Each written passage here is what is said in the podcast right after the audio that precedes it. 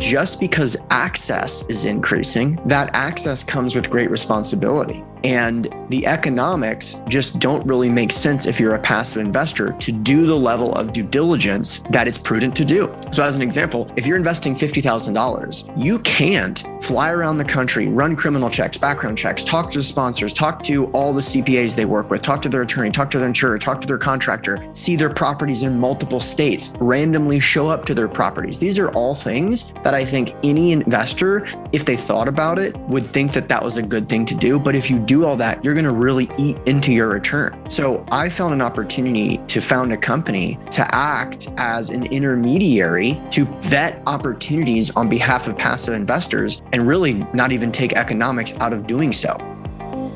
Welcome to the Prosperity Through Multifamily Real Estate Investing podcast, brought to you by Blue Oak Capital. If you are looking to take your real estate investing to the next level and learn how you can achieve your financial success by investing in multifamily real estate, then this show is for you.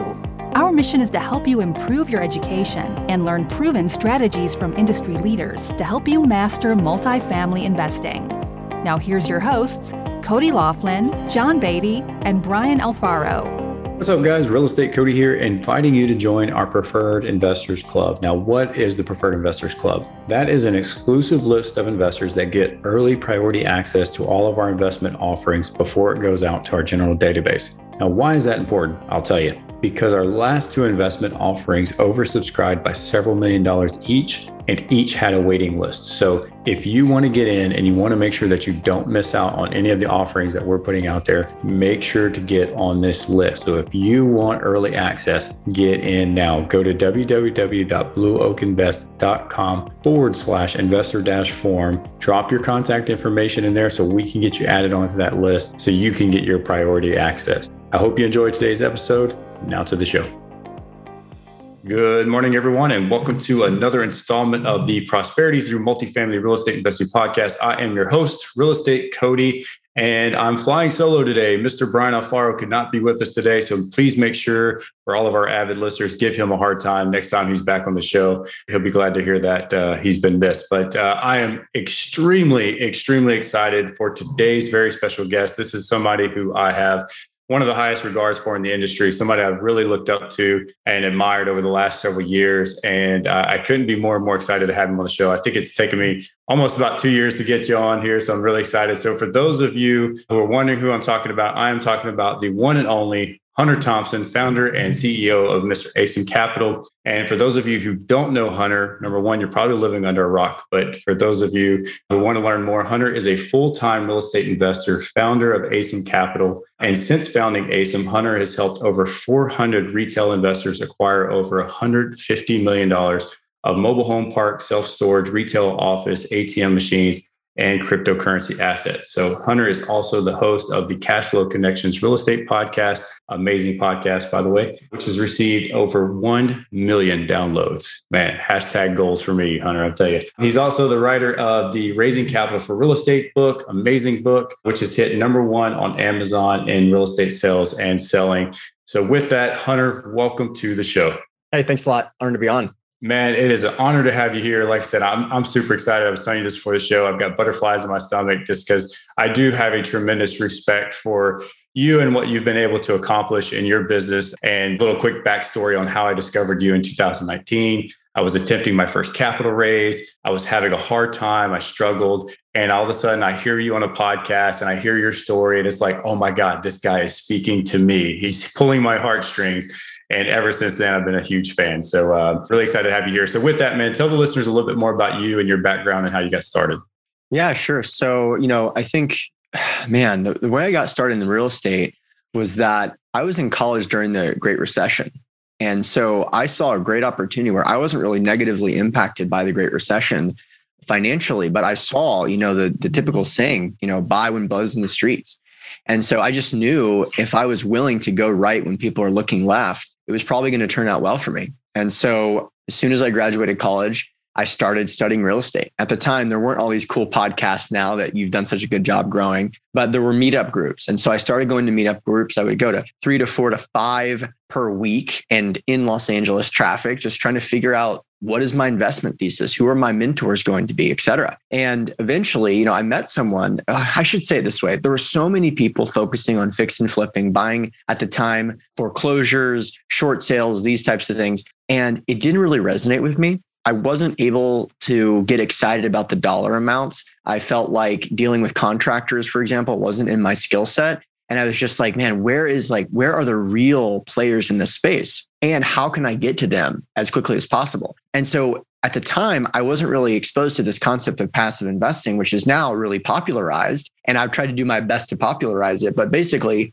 I met someone that said, look, rather than try to fix and flip or try to buy a $50 million property, there's this another opportunity where people that are buying 10, 15, 20 million dollar assets, they usually don't raise all the money from their own capital. They usually allow LP investors, which is a new concept to me, to invest in their deals. And that's how these 20, 50 million dollar properties are purchased by this concept of LP limited partner investors, where the partners just put up the money and don't really involve themselves in the day-to-day operations. And so the cool thing about this, and obviously this is something that a lot of your audience is already familiar with, but at the time, this was revolutionary. 2010, 2011, this is before the Jobs Act. Like you couldn't even talk about real estate deals on the internet. That's how dinosaur like the industry was just a decade ago. And so when I started to realize the structure of this, what the implications were, I could invest money with an operator that stood to gain millions of dollars a savvy, sophisticated person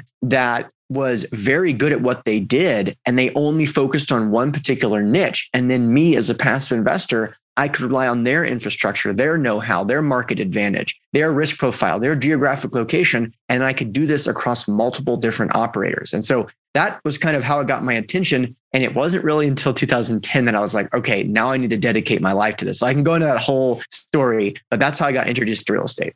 Yeah, I think I think to your point, I think a lot of people that's how they are innately introduced to real estate, you know, through like you said, the various models, fix and flip, blah, blah, blah. And, you know, it sounds enticing and it sounds intriguing until you really get into it and you really figure out like, you know, it's a grind, it's a tough business. And if you don't have the skill set and leverage to be able to utilize other people's money and other people's skill sets, that's where a lot of people get weeded out. So you started out I think if I'm not mistaken, you had a sales background prior to coming into real estate. You really leveraged that. You found this niche in the ability to engage with people, interact with people, attract people to raise capital. But it started off as a little bit of rocky road, right? I mean, tell us a little bit about that story and then really what happened after that that propelled you to where you are today.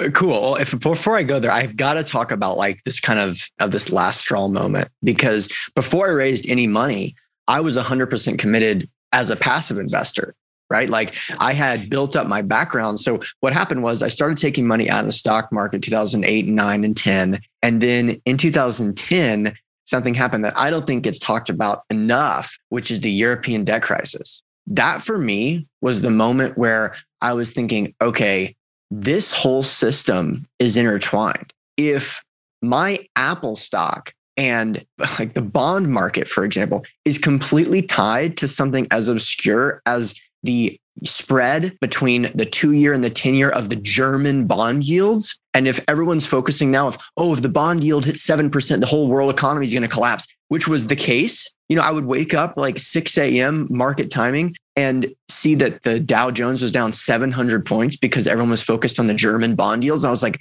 this is a total casino. And I don't know why no one talks about that. But for me, like as a US based investor who had never heard anything about like European stock markets, for example, I realized I've got to move every bit of money out of this casino and into passive syndications that produce predictable cash flow. And that meant my money, that meant my family's money, that meant any family's money that I could get in touch with. And so I became like morally obligated to to make that message be known and so, to your point, after about four years of investing personally and kind of pulling friends and family together, you know, just telling people about good investment opportunities, I decided to create my first fund. And it was for the mobile home park business. And so I had been investing for years, had success, and investing with partners that had $100 million or more under their management. And at the time, mobile home parks were trading at 10% cap rates. I'll say that again. You could buy a property in cash, implement no value add at all and it would produce a 10% cash flow if you did nothing. And so I thought this is a total no brainer. Why isn't everyone shouting about this on top of the rooftops? I've got to take advantage of this. Either I'm wrong and this is all like a Ponzi scheme, or I'm right and this is not going to last. You know, and it ended up being that I was correct. It didn't last, but I I ended up pooling invest. I ended up creating an LLC, and I wanted to pool investors together to invest into someone else's deal, which is a concept called a fund of funds. Which I didn't really know at the time, but that's what I wanted to do because I didn't want to implement the business plan. I just knew someone that was really good at it. And so I had this idea to have a luncheon at a country club. I rented out some place. I did some mailers, I did some phone calls. I tried to get as many people there as possible. There's only room for 20 people, but 30 accredited investors showed up with a net worth of $30 million. And I gave this presentation of a lifetime that I give today. And at the end of the presentation, I handed out a piece of paper to everybody and said, you know, write the number that you're interested in investing. I had committed the sponsor that I was going to raise at least half a million dollars. And at the end of the day, they folded up the papers, they gave it back to me and I counted everything up and no one had said they would vest anything. It was a zero. It was a goose egg. And like I was blindsided by this. I was emotionally devastated. I was surprised. I was embarrassed. And that kind of sent me down this path to later create Asym Capital. And, you know, we just raised $5 million in five days. I think we've raised about 55 or $60 million now to date. So a lot of work in between that then and now for sure just I, I, again i love that story because it's so personal to me because i had a similar experience on my first capital raise. And i think a lot of people that may be tuning into this episode probably have had a similar experience. I would argue most capital raisers probably experienced that on their first raise. And it's it's a devastating experience right? It's it's really soul crushing in the moment but you learn so much about yourself and you learn how to fail forward going through that experience. And like you said you've raised 60 million dollars plus. And i've i've heard you on your previous funds. I mean you're raising tens of millions of dollars in such a short period of time. And so, what was the change? What did you discover after going through that experience that helped you really come up with Asym Capital and the ability to develop the skill set you need to go out and raise, like you said, tens of millions of dollars now? What was that? What was that change? Well, from my perspective, there's just a huge need. I just needed to learn how to capitalize on it. So, like, let me just break down how we're positioned in the marketplace because I think this is really important. I think I recognized early on that the passive approach to investing was such a powerful vehicle and especially with the Jobs Act, which was ratified in 2012 and then kind of enacted in 2013, I felt like there was going to be a massive tsunami of interest into the world of quote crowd-funded real estate or syndicated real estate especially as people started to become accredited investors who were millennials, people that were accustomed to developing relationships over the internet. And they felt like comfortable developing those relationships and then sending half a million dollars, $250,000 investment amounts without actually meeting them in person. And this was revolutionary at the time. I can tell you because I was in the industry prior to that change. And so, really, what I felt was look, there's this tsunami of interest coming, but just because access is increasing, anyone now knows they can Google good real estate deals and find a bunch of syndications, which wasn't the case a while back. That access comes with great responsibility. And the economics just don't really make sense if you're a passive investor to do the level of due diligence that it's prudent to do. So, as an example, if you're investing $50,000, you can't fly around the country, run criminal checks, background checks, talk to the sponsors, talk to all the CPAs they work with, talk to their attorney, talk to their insurer, talk to their contractor, see their properties in multiple states, randomly show up to their properties. These are all things that I think any investor, if they thought about it, would think that that was a good thing to do. But if you do all that, you're going to really eat into your return. So I found an opportunity to found a company to act as an intermediary to vet opportunities on behalf of passive investors and really not even take economics out of doing so. So, really, what we do is we go to sponsors and we say, look, uh, this is what I wanted to do, at least back in the day. And this is what I've been able to do. But I would go to sponsors and say, instead of writing one check for $50,000, would we be able to get better economics from you, the sponsor, if we could come up with 1 million, 2 million in the beginning? And now it's, you know, 10 million, 20 million now. And of course, they're willing to part with those economics. And then I would go to investors and say, look, I found an excellent opportunity. I've been investing in the sponsor for the last two years, and I'm going to be one of the largest investors in the opportunity. Almost all of my compensation is dependent on you getting a return of capital, a preferred return. Here's the deal. And so that's what we've been able to do. But the reason it's worked is that as the market has matured, as passive investors have started to recognize, it would be really nice if I could have you know a second set of eyes on here that's all they do professionally. And then i could have like a curated list of investment opportunities by someone who's investing very significantly. That was an opportunity to create a product like that that just simply didn't exist. And still to this day it's i mean still not super popular because you have the crowdfunding world which is basically paid based on fees how much money can they raise? And then you have the world of sponsors which they are super focused on one niche meaning that all they do is sell storage in the east coast of Florida. And that's fine and that's good. But when there's a hurricane, your whole net worth is tied up into the east coast of Florida. So we're kind of positioned in the middle. I can be happy to talk about more about the capital raising side of things, but that was the product that I felt, man, this is such an opportunity that isn't really being served. Yeah, and you've done such a great job with that, right? I mean, because you really have taken that that need and really turned it into not only a very lucrative business for yourself but really you you've created a opportunity for you know becoming the industry expert and i think that's something that you're well recognized in the industry for is just your expertise in vetting sponsors vetting opportunities vetting verticals that will really best suit investor appetite right now so i want to kind of talk a little bit about that if we can and, and really looking at where asym capital is now you're you have funds that are placed in multiple different verticals. What's the driving thesis behind the diversification in, in, your portfolio and the type of opportunities that you're looking to place your, your investor capital in? So, as I kind of outlined, my thesis was always kind of formed coming out of the Great Recession. So, I got the benefit of not being deeply impacted by the Great Recession, but being able to see what it would have been like if I was.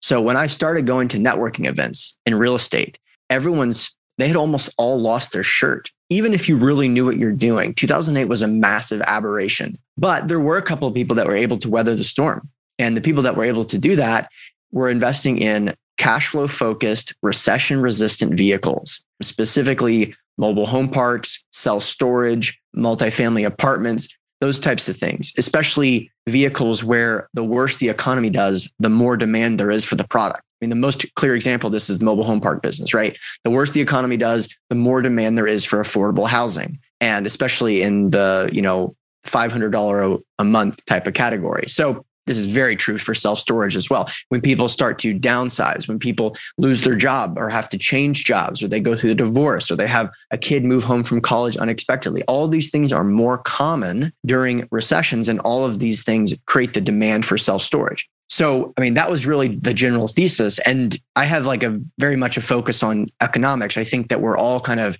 playing in the world of economics, whether we want to admit it or not economics should be the lens through which you view the investment space because if it isn't you can build uh, 10 years 20 years of wealth and then get annihilated without being oh where'd that come from? You know what i mean? And it's possible to understand these risks if we're willing to take the time and have conversations with economists to read economic data and to focus on trends. So what i felt basically was i'm willing to give up some of the upside associated with some of the more cyclical assets land entitlement, development, hotels, etc., in exchange for a slow and steady wins the race paradigm. And that thesis is really boring, right? So when COVID happens, everyone's like, well, what are you doing? I'm like, the same thing. Like, this is the reason. Because when COVID happens, the self storage assets that are like, you know, whatever, 30% of my portfolio are overperforming. The multifamily apartments, everyone froze and thought, what is about to happen? Ended up being that they were quite fine. So we just don't really change things a lot. I did recently uh, launch a Bitcoin mining fund, which is interesting and kind of outside of our typical spectrum. But I think it's prudent to have some exposure to Bitcoin, generally speaking, and this kind of opportunity presented itself. It's funny you bring that up because I was actually listening to that exact podcast episode earlier today, learning more about this Bitcoin mining fund that you're putting out. So interesting there. But I, I want to use this topic of conversation to kind of segue into really your core focus now, as far as what you're educating your database on, which is the macroeconomic landscape and how that is impacting Asym Capital and your investment decisions. Because I, I absolutely agree with you everything that we do revolves around the macroeconomic landscape, right? And so our number one job as investors is to what is not to make a lot of money which of course that's what we want to do but it's to really hedge against our downside risk and and you can't really do that if you don't really understand the powers that be that impact your investments, right? So I want to kind of open that door if you can and talk to us about the macroeconomic landscape and what are the drivers that you're really looking at that are impacting your day to day decision making. So, number one, I'm working on a project right now that I'm real excited. In. I asked offline if I could talk about it, so it's okay. It's a free summit, which is called the 100K to Invest Summit. If you go to 100K to Invest, so the number 100K to invest.com, you can check it out. And the reason I felt motivated to do this is because of this exact topic. I have never heard so much chatter about the economy than I have right now people are concerned about inflation risk. People are concerned about interest rates rising. People are concerned about the combination of low cap rates and rising interest rates. And like, how can this possibly go on? And especially some of these growth markets that have experienced 20% year over year growth. Like, certainly that's a bubble. What's about to happen? And I have had the opportunity on my show to interview some very high level people. Now, when it comes to economists, they all disagree with each other, right? But I have been very compelled by a pretty bullish outlook right now in today's environment. We're recording this right now in 2022 in March. And I think, especially for multifamily apartments, self storage in particular, and especially kind of B class apartments, we are in for a massive, massive ride. And it's already been a good ride. But here's the thing in 2022, they, the Fed, confirmed a lot of our suspicions that anytime there's going to be a wrinkle in the market, or even not a wrinkle in the market, if they think there might be, they are going to smash the trillion dollar button. And that was what we thought the takeaway was in 2008, 9, and 10. And then it was reconfirmed in an even bigger way in 2020 when the government basically shut down the economy and just smashed the button over and over again. The United States government printed $6 trillion in about two years. And this is really important the other countries in the world printed an additional $4 trillion. So there's 10 trillion extra dollars that is actually acting as a tsunami, slushing around the global economy, looking for yield in a high interest rate environment. You guys, what I'm outlining right now is an incredible opportunity for real estate investors from top to bottom. And I'll, kind of explain this. Okay. So imagine this massive tsunami heading for what is the most favorable risk adjusted returns? That's what this tsunami is asking this $10 trillion tsunami. Now, it's very difficult to place that kind of money in private deals. Okay. So a lot of that trillion dollars is going to go into bonds. But the United States bonds are one of the very few bonds in the industrialized world that produce positive returns, positive yields. I know that sounds crazy, but think about the ECB, the Bank of Japan, all of them have either negative or basically negative rates. And somehow, based on the fact it's very difficult to kind of understand, but still, US bonds are net positive. So that is taking place. But once you start to realize that the bonds and the yield of those bonds are inversely correlated. The more demand there is for those bonds, the return goes down and down and down. And then United States real estate is sitting there and it has always been one of the most favorable risk adjusted returns. But now it becomes a demand. Why? Because investors and bond managers and hedge funds want to keep up with inflation. So that's the first piece of this. Okay. The second piece of this is what inflation means for real estate investors. Because as a consumer, inflation sucks. I feel for you if you are on fixed income in particular and you're having problems paying for gas right now or problems paying for food. I mean, this is a real situation. And there's something called the misery index. And it's really, really, you know, it's like reaching all time highs right now. But this is where I'm switching to my voice as a real estate investor fine, it's going to be miserable, but it is going to be the case. And why is it? Because there's an incredible supply and demand imbalance of affordable housing and risk adjusted returns. So when we look at inflation as real estate investors, most of us invest in asset classes that don't have a one to one ratio of expense ratio of income to expenses, right? So in a multifamily apartment, you're buying 1984 properties, for example, you may have a 42% expense ratio meaning that only 42% of your gross income is going to go to pay off expenses. So when inflation is raising rents by, let's say, 6% per year, and inflation is also raising your expenses by 6% per year, because it is not a one to one ratio, you are a massive benefactor of inflation. Does that make sense so far?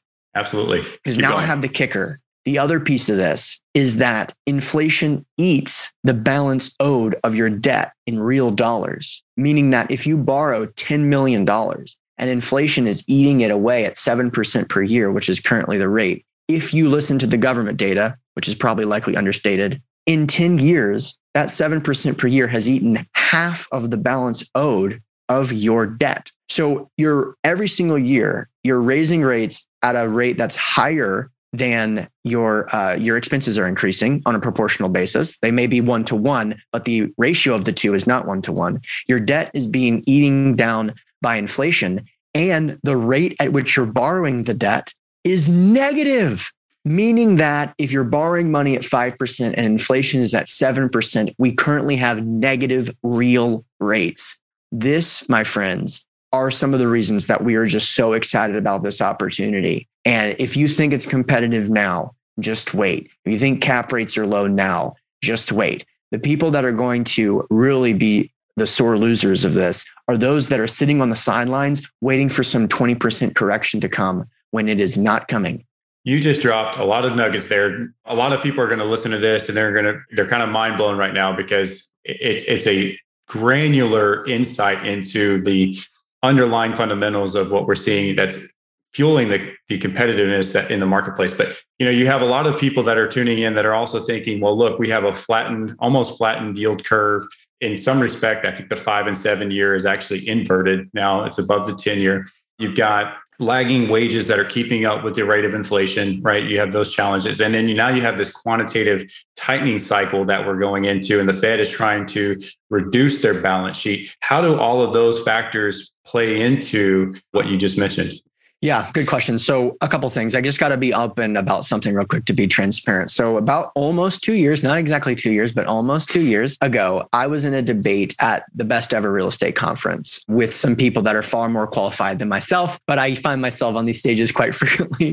And so, it, I just kind of take the opportunity to listen to what other people have to say. The debate topic was Will interest rates be lower over the next two years? And I was on the side that they would be lower. And if you look at the chart, the claim that I basically made in a bunch of different ways, including, you know, making jokes and mocking my opponents, was that over the last 40 years, people have been asking that same question. And the people that have been investing based on that thesis that interest rates are going to rise have lost in a big way, whether it be sitting on the sidelines or only taking fixed rate debt, you know, et cetera, et cetera. I can go on. It does look, it's only been about a year and a half, but it does look like it could be the case that I was wrong. That infl- that interest rates might be higher at the exact moment, exactly two years, whatever. But the trend is your friend. So I don't see the Fed getting out of the current situation that they're in by raising rates. I mean, if you look at the global picture, because this is now a global economy more so than it has ever been in the past. If you look at the global picture, you'll see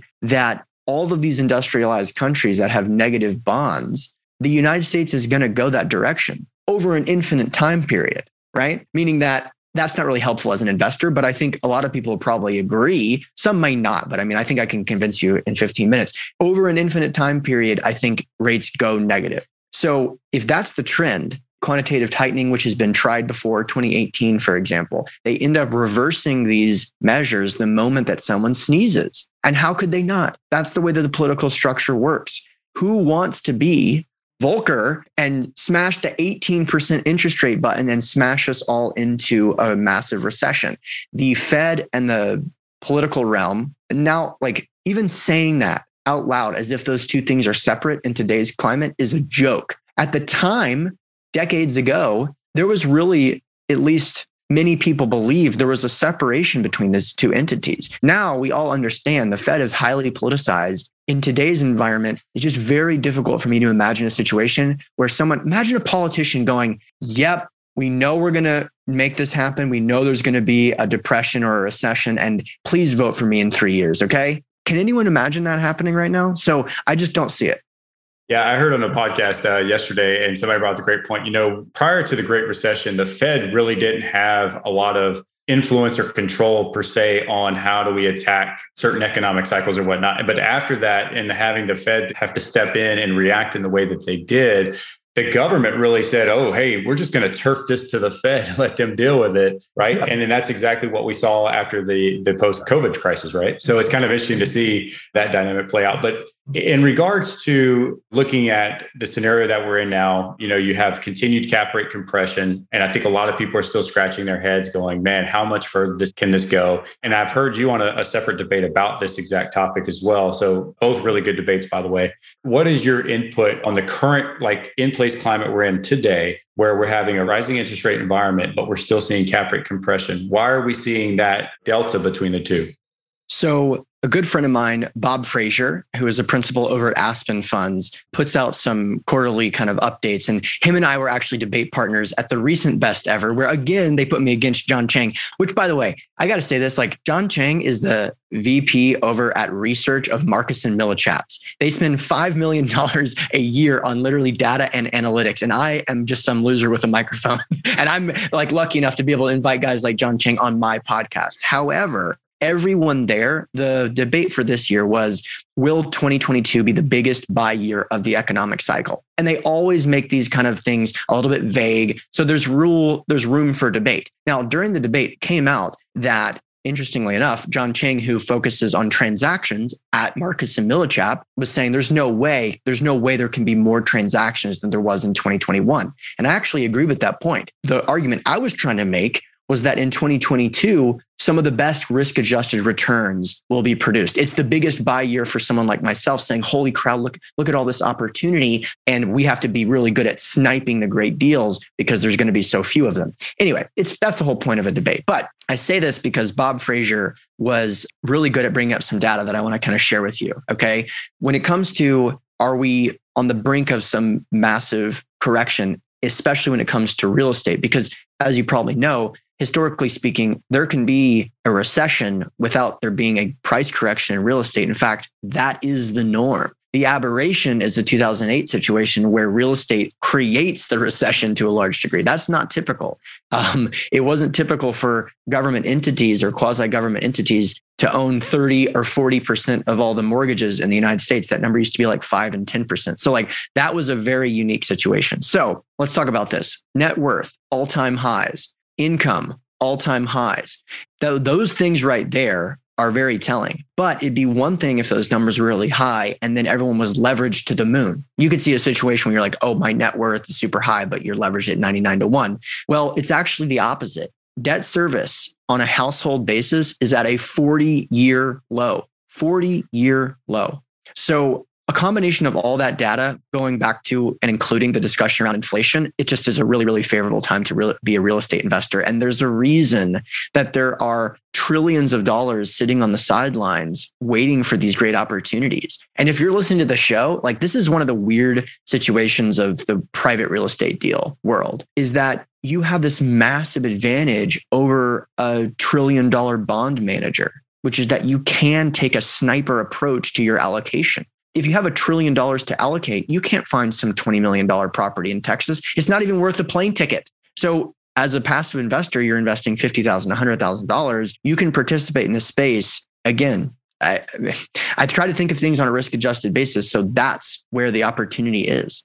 I, I, completely agree with your thesis, Hunter. And I, again, this has been one of the one of the reasons why I've been such a big fan of yours because I, I do completely agree with the way that you've outlined and really the positive indicators that we have working with us as commercial real estate investors. But as you mentioned, we're, we're facing, especially at the retail level, you're facing a lot of competition. You're against a lot of liquidity that's in the market that are chasing, like you said, these great risk adjusted asset classes. So if I'm hearing you correctly, and which I subscribe to, is right now is the prime time to buy, buy as much as you can reasonably and you know sophisticated of course but you know buy buy buy but what is your communication to your investors now i know you're in a couple different verticals all producing a different type of yield but we are seeing with the cap rate compression with the aggressive purchasing that we're seeing in the marketplace yields are tightening across all verticals i, I think. So what is your communication in, in managing the expectations for the retail investor right now that's looking to get these private placements but aren't really seeing the yields that they're accustomed to seeing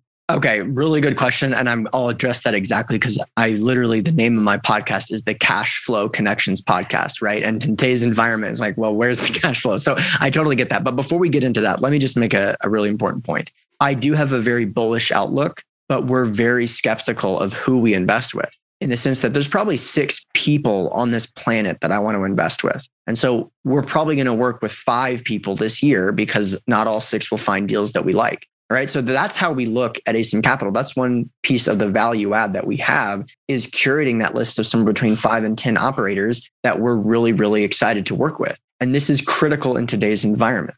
I'll now tell you why. With how competitive it is you start to see really weird things take place. And if you are on the outside looking in it may seem like no one should be doing deals. I'll give you an example. During our conference one of our coaching clients said he put an offer on a property for 65 million and they lost the deal by a group that bought it for 85 million. Okay. So if you hear a story like that, that might be the sign that you should not buy anything. And I'm, I get that. Now, I don't know the particular story with what happened, who the buyer was, and, and all that stuff, but I'll tell you something else that may balance that out in your mind. Maybe it's the case that that buyer was totally insane. Maybe they should be paying $20 million that my person, who I happen to know is pretty good at underwriting. But something similar happened where someone was talking to me about a deal they lost because the person they were bidding against put up a million dollars hard, non refundable day one. And they were talking about how dumb they were. Who the heck was that? Well, I happen to work with a sponsor that does exactly that. And it's not because they're dumb. It's because they have incredible market specific and property specific advantage. I work with a sponsor that has $750 million of assets all within a 40 mile radius. That's all they know is this one particular market and they know everything about every property in that radius, meaning they know the date it was made, the vintage, what the status of the chiller is, if there is one, the electrician, what's the roof. They know the roofer. They know they know so much about these assets that the due diligence process is a joke. They've been conducting due diligence on this property for years and making offer offers on this property to the buyer directly for years. So the moment it is, you know, off market transaction, they've got a massive leg up. They're willing to put up a million dollars, not of investor capital, of their own personal balance sheet, day one, non refundable, because they know everything there is to know about the property. So that's the kind of investments that I'm willing to make in today's environment. When you say buy everything, it's like, yeah, buy everything with an incredible strategic advantage, with an incredible market advantage, with economies of scale and all the materials you're going to need already in a warehouse nearby. Like this is things that most people don't have, which is why we don't work with most people. Does that make sense before I move on to discussion around yield? Absolutely. Great point. Cool. It's difficult to work with us because that's the kind of thing that we demand. Now, as far as the kind of cap rate environment, I remember a time where I used to say, I've got one metric basically. And this is look, we all try to be better investors every year. But at the time, I would say, if it doesn't produce a 10% cash flow year one, I'm out. How crazy is that? Now, that was possible when there was like seven and eight caps, but that's not possible today. And it's interesting because at the time I thought, you know, if I can stick to this 10% cash flow year one, then I will never lose money on it. It's very difficult for me to think about losing money on a deal if it's going to cash flow at 10% year one, where there's a 400 basis point spread between the interest rate and the cap rate. And it's true. I probably wouldn't lose money on a deal. But if you try to do that now, you're going to lose a lot of money to sitting on the sidelines, inflation, and the opportunity cost. Yeah. So, in the deals that we're looking at now, um, I'm not as cash flow focused, obviously, but we do currently only invest in deals that are anticipated to cash flow within the first 90 days. So what does that mean? 3%, 4%, 5%. It's stabilized assets. You know, the lowest will go is usually 70% occupied in a typical popular asset class that are, you know, set to cash flow. So um, hopefully that makes sense.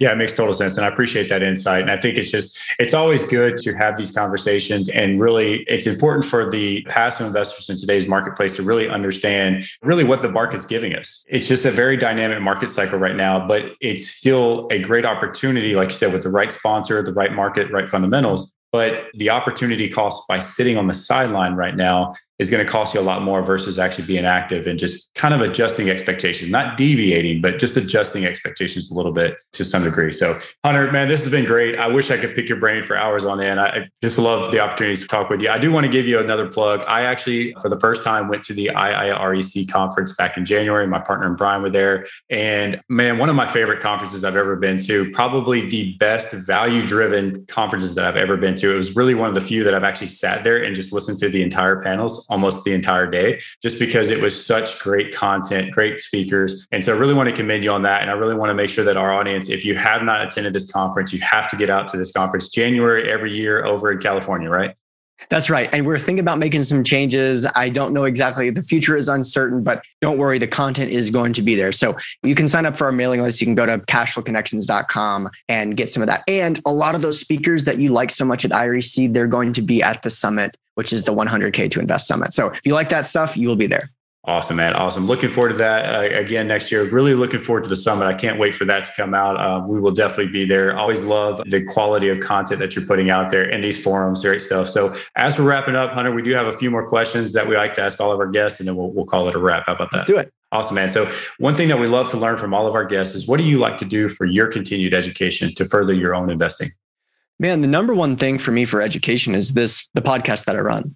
You know that platform and i'm very grateful for you as a listener and anyone that's listened to our show and especially those that have left reviews. That has allowed me to reach out to imf consultants really great authors people that i respect you know real estate celebrities et cetera. And that's in preparation for those discussions and in the discussions themselves that's how i kind of stay on top of it. I actually don't do a ton of data analytics myself my way of getting to the data is through those intermediaries, which are people that focus exclusively on data, such as guys like John Chang. Yeah, I would agree with you, man. Being a podcaster, this has been our own internal education library. It's been awesome to have guys like you come on and just really just continue to, to learn from and whatnot. So it's I, I would agree with that 100%. Looking back at your your trajectory in your business, what was that one defining moment of time or one event that really changed the course of your business? Oh, geez. Good question. I'll give you two. So we had a fund that, you know, the my capital raise kind of story went from like half million dollars raised in one fund to 1 million to 2 million to 5 million to 15 million. And that 15 million, I was like, dang, we have a real business now. Like $15 million, you could buy $50 million worth of real estate. And we did that in a year. And I was like, dude, that is really going to move the needle if we can continue to grow. And so that was be one of those moments. Another one, though, is that we have a coaching component of our business called Raise Masters. And that also had a moment where we had a, a three year goal of having 50 members. And I remember we hit 50 members, I think it was in two months. And I was like, okay, this is like piping hot fire. We need to like double down on this. So if you're interested in like the capital raising side of the business, I wrote a book where you can get like all my secrets. I put everything I know into my book. It's called Raising Capital for Real Estate. And then of course, if you want a little bit more in depth over the shoulder look, all that stuff, you can go to Raising Capital for Real Estate forward slash never dash scramble, where you have a webinar where I take you through like our whole process. Yeah, highly recommend it too. By the way, we, are big followers of the book. We've adopted a lot of your principles into our own framework, and, and I highly recommend it. We name drop you all the time. So uh, cool. but um, Hunter, what would be one piece of advice that you would give to the listeners to help them grow their businesses? I would basically stop listening to a lot of noise and try to find one person to go all in on. So there's all these podcasts out there, all these thought leaders, all these gurus. Some are legit, some are not.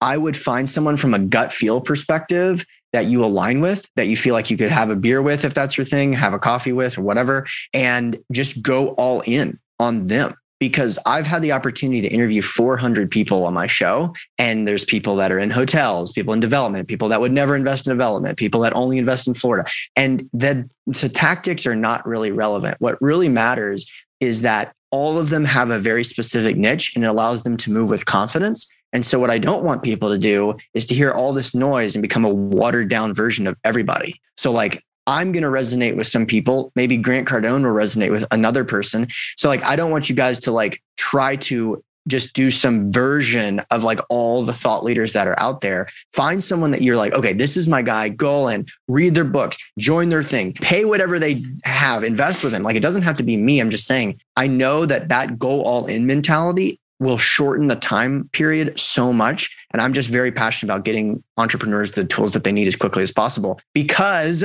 I want to get number one, money out of the stock market. Number two, when everyone becomes an entrepreneur, all of a sudden they become super libertarian minded. All of a sudden they realize when the money's not coming out of their checks before they get the money, all of a sudden everyone's like me and wants to like make the government as small as possible or potentially eliminate it. So I'm a big fan of entrepreneurship. Great advice, man. Great advice. All right, Hunter, tell the listeners how they can learn more about you and Asym Capital and connect with you. Cool. So one thing, and I always tell my, my coaching clients this, one thing, only one way, go to 100k2invest.com. That's it. Keep it simple. That's it's a free summit. It's going to kick butt 22 niches we're going to talk about in today's economic climate. So go there. Love it. Can't wait. Hunter, I want to thank you again so much for tuning in with us today. Great conversation. Definitely looking forward to the summit, man. Thank you. Thanks a lot. Today's episode was proudly brought to you by Blue Oak Capital. To learn more about Blue Oak Capital and how you can partner with us, visit www.blueoakinvests.com. Tune in next time